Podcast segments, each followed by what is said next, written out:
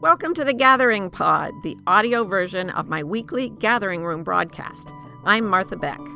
Today's topic you have seen is tracking your spirit because it's tracking weather in Pennsylvania, um, which means I spent a couple of hours outside um, with our two year old in what they call gum boots in Australia, in galoshes, splashing through muddy puddles and seeing the tracks that were left on the edges of the muddy puddles in the mud by the animules. So we had we had raccoon, we had a possum, we had I think a porcupine, a skunk. Skunks have the weirdest little feet. I got to tell you, no offense, but their feet are bizarre. I love tracking. And if all of y'all have not tried tracking animals, I know you probably have a more than ordinary interest in the natural world because you're here. Hello. And tracking animals is, I believe, the origin of reading because you follow a, a, line of marks that tells a story. And it's absolutely gripping when you get out there and you find you have your little guide and you find a footprint and you see these tiny toes and this little foot and you can see where it dipped something in the water whatever it was and you can see where it rolled over. I remember i used to track bears when i lived in california and at one point we had three wild mustangs that had been herded into trucks and then shipped out of an area because it, that was better than killing them. It was ranch land and they needed they didn't want wild horses. So um we had them and we had to build a special high wall paddock and everything because they they jump really wild. And they they so they put these two mustangs into their new paddock. And there they got used to it for a while. And before they could get trained to be with people, which they ultimately were. But oh, the reason I'm telling you this is that I went out one day and I was I found the tracks of a mother bear and her cub which were so cute because they they're it's a brown black bear. Brown bears are very dangerous. Don't get close to them. Don't get close to a bear. Just don't. It's not good for you. But black bears are shy and smaller and less likely to like munch you. So I was tracking this mother and cub and they went all around the property and up hills and down hills. And then they came to the paddock with the wild mustangs. And their tracks walked all the way around the paddock and then in a little bit of dust so that the track was perfectly clear were the imprints of these two bums these two these four little buttocks. Well the babies were small. The mothers were not as small. So the imprint of two tushies who had clearly sat there like spectators at some sort of freak show watching the wild mustangs like this is weird. We've never seen this before. And how delightful how delightful to be able to know from marks on the ground that these two animals were not for they taken their attention off foraging and sat down to watch two mustangs. Now we have the internet. We know that animals play a lot interspecies play goes on and they um, take care of each other sometimes. They often interact peaceably. And before we had the internet we didn't know that except from tracks. Tracks are fun. And in fact, when you're on the internet, you're tracking.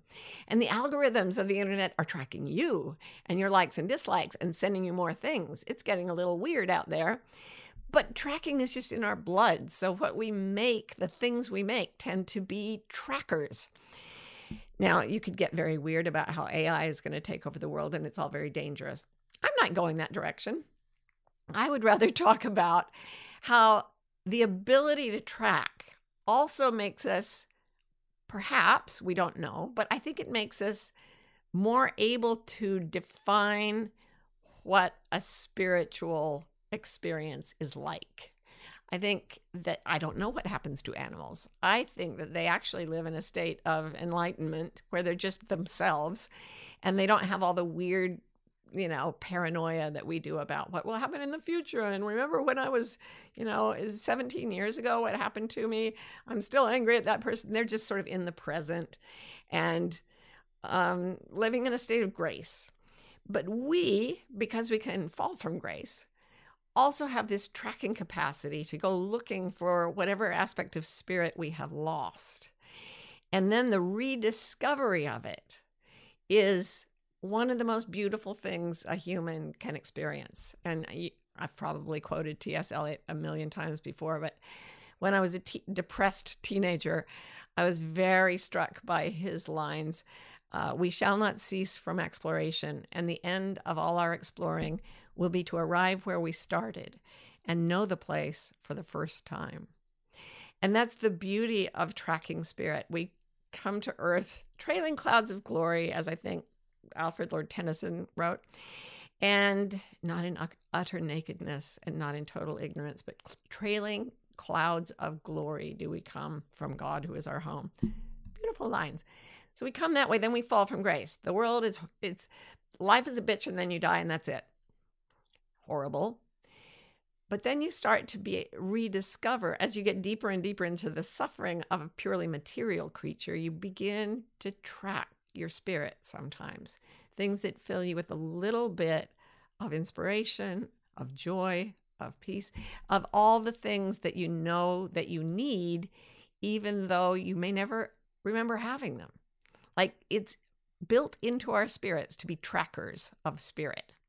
And this is what um, my real tracker friends tell me the people who have spent years and years and years tracking and are really expert at it say that finding your destiny in life is like tracking. And what you track, this is from Boyd Varty, whose books you should definitely get. He says, what we track is joy through the body. So the substrate that we're tracking on, and it's so counterintuitive because many Western religions uh, scorn the body. The spirit is everything, and the body is evil. I don't believe that. If if God made it all and He gave us body, whatever God is, I actually don't believe in a single like personality named God. I believe in universal consciousness or whatever. But I don't think it just made something evil and then housed itself in our brains and hates our bodies. No, our bodies were created by the same universal intelligence that made the bears and the horses and everything. And so when when it, when that animal self responds with joy, the spirit is coming closer to it. Because I do believe we're meant to live in that integrated state of grace in which animals, I think, always live. It was so, well, you know, we started a little toad yesterday and we saw some crayfish and the birds were coming close. And the sense of grace around us in the forest was so deep. And there I was with a two year old who hasn't yet fallen from grace. And there was such a, there's so much joy for her. When we found the crayfish, little Lila, our two year old, she kept coming up and taking my face in her hands and saying, Thank you, Muffy. She calls me Muffy. Thank you, Muffy. Thank you so much for I found that crayfish. Thank you so much for I found that crab. I found a crab. These are the things that filled us with joy when we were innocent, right? And they fill us with joy if we get innocent again. And sort of how we how do we track it? How do we track this joy through the body? I was thinking about this, reading, looking through my books. Like porcupine looks a lot like skunk, looks a lot like raccoon in the eh, and, and possums. There are slight differences. How do you know it's really the thing you're after? How do you know it's really a spirit track? And I thought, here are the signs of a spirit track. First of it, first of all, it's incongruous. When you feel something, a joy in the body or something that comes to your attention over and over that is not what you typically think, but it's very insistently there. So I found out yesterday that yet another person I love is on his deathbed. It's happened a lot lately. For some reason, there's just been this bunch of deaths in the people I love. And I haven't seen him for a long time. But there was a song playing very, very loudly in my head. Does that ever happen to you? That, uh, that a song comes into your head and will not leave? It happens when I hear a catchy song, but this one I hadn't heard. I didn't remember ever hearing. I think when I was a kid, I heard it. It was from the 70s, but I just kept hearing a phrase from it one phrase of lyric, and it would not stop. Now, I know that this is one of the ways my spirit has given me instructions, or whatever is out there has given me instructions through my whatever we have. I have a song angel, I call it. You may have a song angel. Um, and when it plays me a snatch of a, a little bit of a song that I've not really known, and I go Google the lyrics, the lyrics are always weirdly appropriate. And this one, um, I, I went and looked up the lyrics, and you'll recognize it maybe. It goes, Name your price, ticket to paradise. I can't stay here anymore. Um, I've looked from shore to shore to shore. If there's a shortcut, I'd have found it, but there's no easy way around it. Light of the world, shine on me. Love is the answer. Shine on us all, set us free. Love is the answer. I didn't know those words, but I think my loved one knew it. He was a teenager at that time and he would have heard that song. And it's a song about somebody letting go of life. And I had no idea. It was incongruous. The other thing is that it's artful. You know, I'm really into studying art and its effect on the brain, and any kind of art has a really special place inside the human psyche. It could be your own art that you're making. You could suddenly feel compelled to make art that's on a certain topic. Um, and or find something coming in say you're a writer and suddenly you're writing about something you hadn't meant to write um, liz gilbert has a wonderful new novel coming out and we got to read it and the end was a complete surprise to her. It was a surprise ending to the writer. She didn't know what was going to happen. So sometimes it pops in through your own art. Sometimes it comes through other people's art, like my song angel. I also have a book angel. I have multiple art angels. And um, I was remembering a time when, you know, I got married at 20, had three kids. Uh, you know, I was very much trying to live the American white picket fence dream. And in my late 20s, I started questioning everything, including what sexual preference I actually was born with or developed at some point.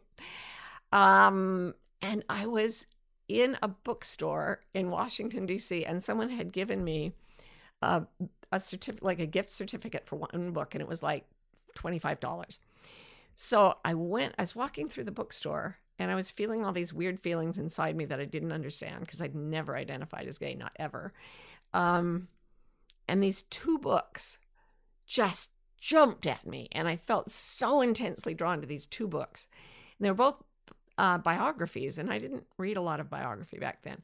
And I looked at them, and it was a biography of Simone de Beauvoir and another one of the writer Daphne du Maurier, two French writers. And I thought, okay, well, I should choose one. They were both $25. Each of them was $25. So what I did was I bought the one on Simone de Beauvoir, took it back to my hotel, read it, brought it back the next day, exchanged it for the one on Daphne du Maurier, and read that one. So I shoplifted a book by reading it and getting it in my head. The thing they both had in common was that they were married to men and then came out as gay and had female partners. I had I was raised Mormon. I did not know this was a thing that could happen. I thought you either knew it or you didn't. I did not think you could be gay and marry uh, into a hetero marriage and not know that you were gay. Mm. Daphne du Maurier and Simone de Beauvoir told me different. And it was like out of the blue, I had to have these books. And I'd never heard of such a thing the fact that they both had this same theme, it really made me think, hmm, this is possible. And the last thing so, spirit is incongruous, spirit is artful, and spirit is, above all things, peaceful. Because here I was reading these two books about women who had these very unorthodox lives and feeling a sense of intense peace welling up in me even as my mind said, no, no, no, no, no, no, no, no, no, no, that is so not, no. Peace rising, joy in the body. I was tracking. And it was so strong when you get something that is that repeated, so incongruous, so artful, and so peaceful, you're tracking your soul. Your spirit is talking to you. So now I'm going to get to the questions. Yay. By the way, I'm sorry if if you don't like the um, gay agenda thing. Once I posted, I was I went for a walk with our golden retriever, um, in California after a rain, and a rainbow formed, and it came right down onto her head. And there she stood, illuminated by this rainbow. So I took a picture of it, I put it on Facebook, and I said, um, "The golden retriever at the end of the rainbow." And I got an angry message saying, "Stop shoving your gay agenda down my throat." I I, I didn't even know that it was Gay Pride Day, and I put up a rainbow, and that made someone angry. Sorry, I, I, I tracked my spirit through my body and thought, that's fine to talk about it online. So Laura says, I always doubt my initial leanings or intuitions and try to talk my way out of the pursuit of it, and usually successfully. Luckily, that attraction doesn't go away, and I'm especially now uh, at the cusp of my 69th birthday, moving toward the things I love. Why do we wait so long? I think that's why we're given the four score and 10 or whatever our our lifespan is, we're given a lot of time to lose grace and find it again because I think that's the job. Boyd always tells me it's not to stay on track. That's not your aim when you go out tracking. It's to lose the track and find it again. That's the joy of it. That's the it's almost addictive, right? So, I think we're given plenty of time for things to come back and come back and come back. I think we're given many chances, many tracks.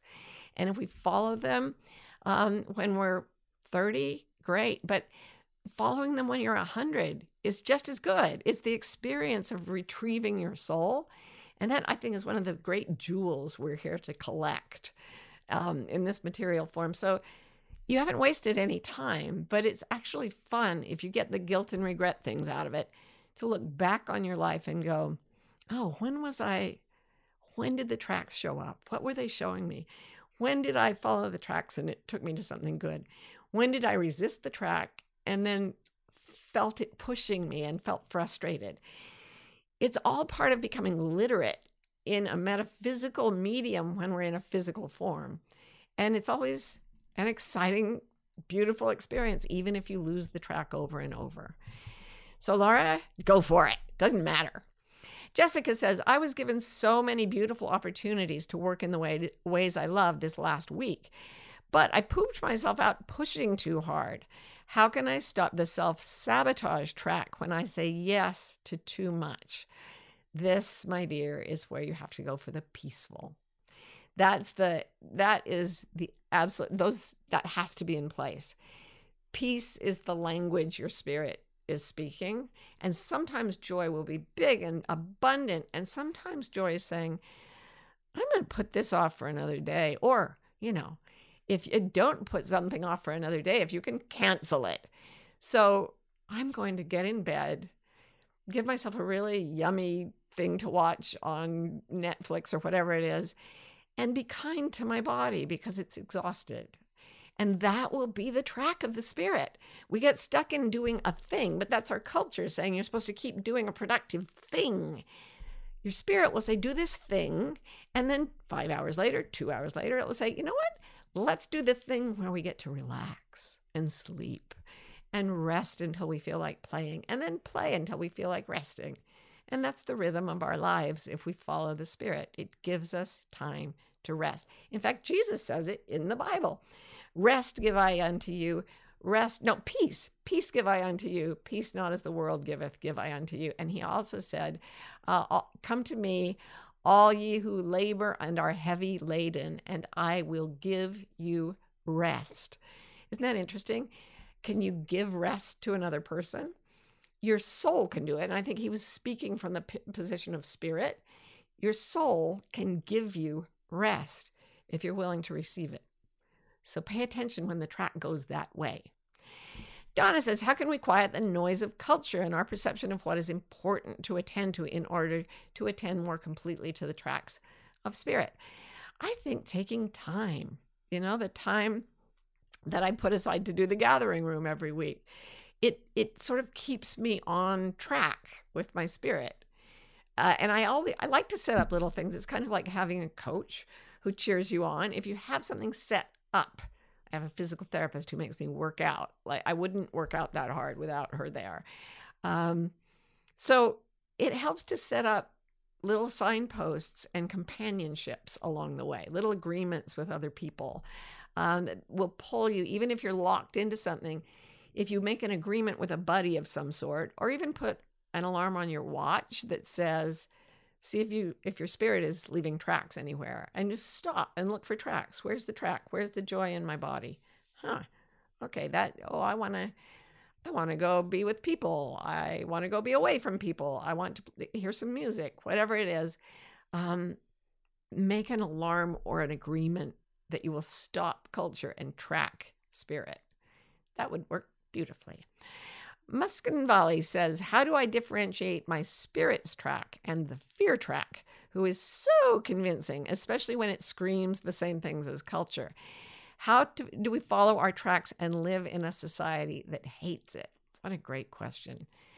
The first part's easy. You can differentiate the fear track from the spirit track because there is no peace in the fear track the most peace you will hear is, okay, okay, everybody's going to be mad at me, or I'm going to do something wrong. Okay, I'll just do what everybody else does, and maybe that'll keep me safe. Maybe that will keep me safe. Don't rock the boat. Those are fear messages, and they may feel kind of comforting to your social self, but your soul won't feel the deep peace of following its own track. So, second question how do we follow our tracks and live in a society that hates it? Here's the thing I don't think we can. I think we are in the world, but not of the world. Uh, right here, right now, this group is a kind of social form, but it's very unusual and self selected for a preference toward tracking spirit.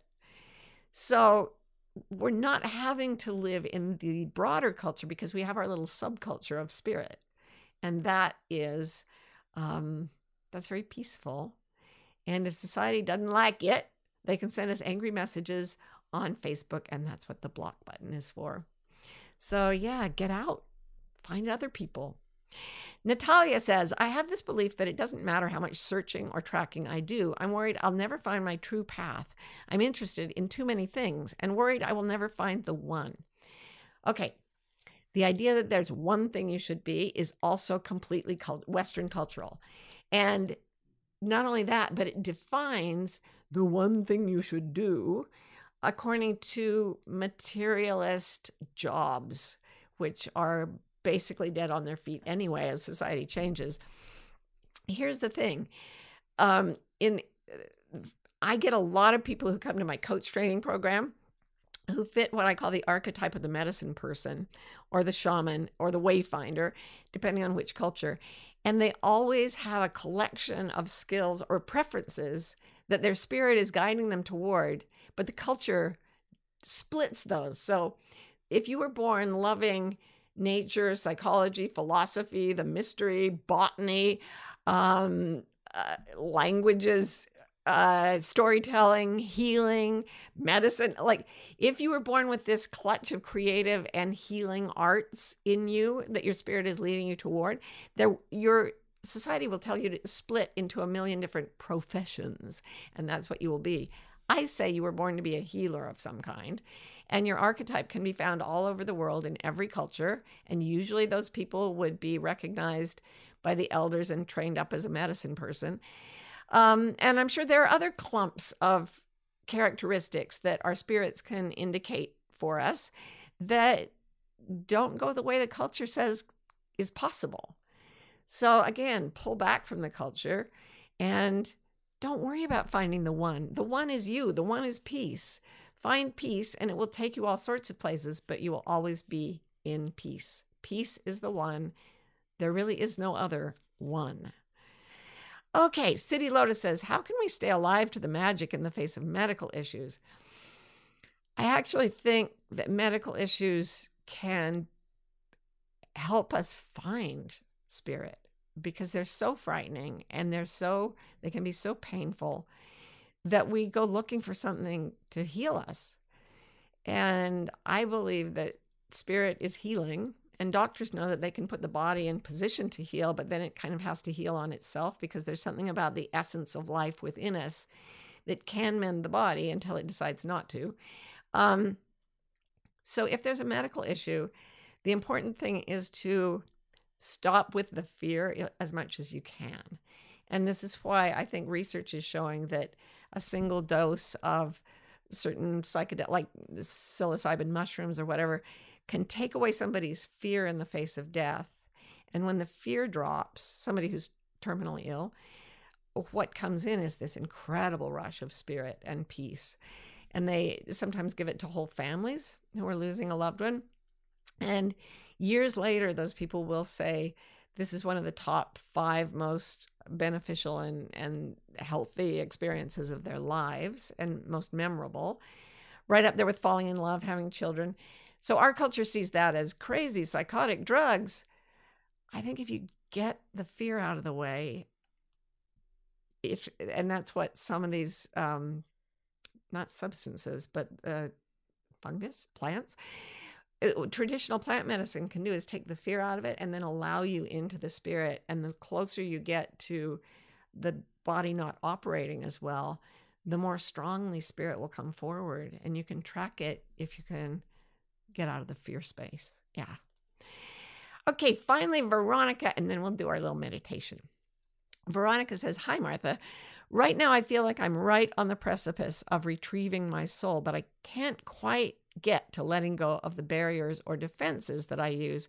Too much weed, overeating, alcohol. There's much good in my life that has come from me listening to myself and being kind and being me, so I know I can do it. But I'm just so bloody freaked out to take that final step toward it and keep taking steps back, then forward, back, then forward. Wonder if any ideas on that would help. Um, yeah, I actually put out a little video years ago about this cluster of characteristics that are sort of the medicine person archetype. And one that I forgot to mention is um, substance addiction, because I think people with really sensitive souls who don't have a cultural um, lexicon or guidance that helps them use substances like mushrooms uh, in a soul healing way will try to self medicate and try to find their way. And um, things like alcohol and weed, they they're they're altering and they can help numb you and keep you away from sensing your spirit. But if it's if you're using them all the time, needing them more and more and more, you probably would do better to step back from the substance, get a journal, and start writing down what you might do if you had no fear that it could possibly go wrong. And I think you might get some answers straight from your spirit, and they may look weird like when uh, when I became a life coach, um, it didn't even exist. There was no, I didn't have any word, not even that cheesy term, and um, and yet I kept being pulled, pulled, pulled, pulled toward doing something I didn't understand, and it was very frightening. Um, and I just would retreat into overworking and stuff like that, um, or worrying whatever your addiction is, it's going to get worse as you get to the edge of culture. And that's where you need to grab hold of a subculture like the one we've got going here. A subculture, even if it's just one friend or a therapist or somebody who will say, No, I believe in the tracks of joy through your body. If it is incongruous and artful and peaceful, then pay attention to it and choose it over everything else take that step off the cliff of culture and into what looks like the void. And that's how you learn you can fly. And if that person is there and you fall, they'll pick you up again. Take take some risks. Go out there, check it. You can always run back, but you won't want to. All right, so I hope everybody's having good tracking times. Um, I hope your book angels and your song angels are going, hello, hello, hello. That's how they sound to me. Hello. And I hope your souls are listening and sort of rising as we talk about it, because that's how it feels to me. And it really helps to give space for the tracks to be formed by having a ritual that takes you into stillness. So that's what we're going to do now is our stillness ritual that begins with always with the question research based. Can I imagine the distance between my eyes? Can I imagine the empty space in the atoms in the tissue between my eyes? Can I imagine the space between my eyes? Can I imagine the space inside my body? Can I find the motionless space on which my body and in which my body moves? Can I imagine the stillness beneath all the noise, beneath all the movement? Can I imagine the silence beneath the sounds? Stillness, space, silence. Can you imagine them?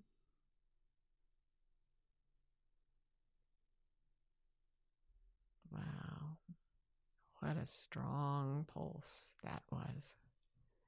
I never want to leave when I get to be with you because my own meditations are sweet. But boy, having people here with me, boom, it's like sitting on top of a fountain of energy. It's amazing. And all our spirits, I think, are in league with each other out there. So track yours through your life this coming week. And then we'll meet again here on the gathering room. I love you all so much. Thank you, thank you, thank you for coming. Bye.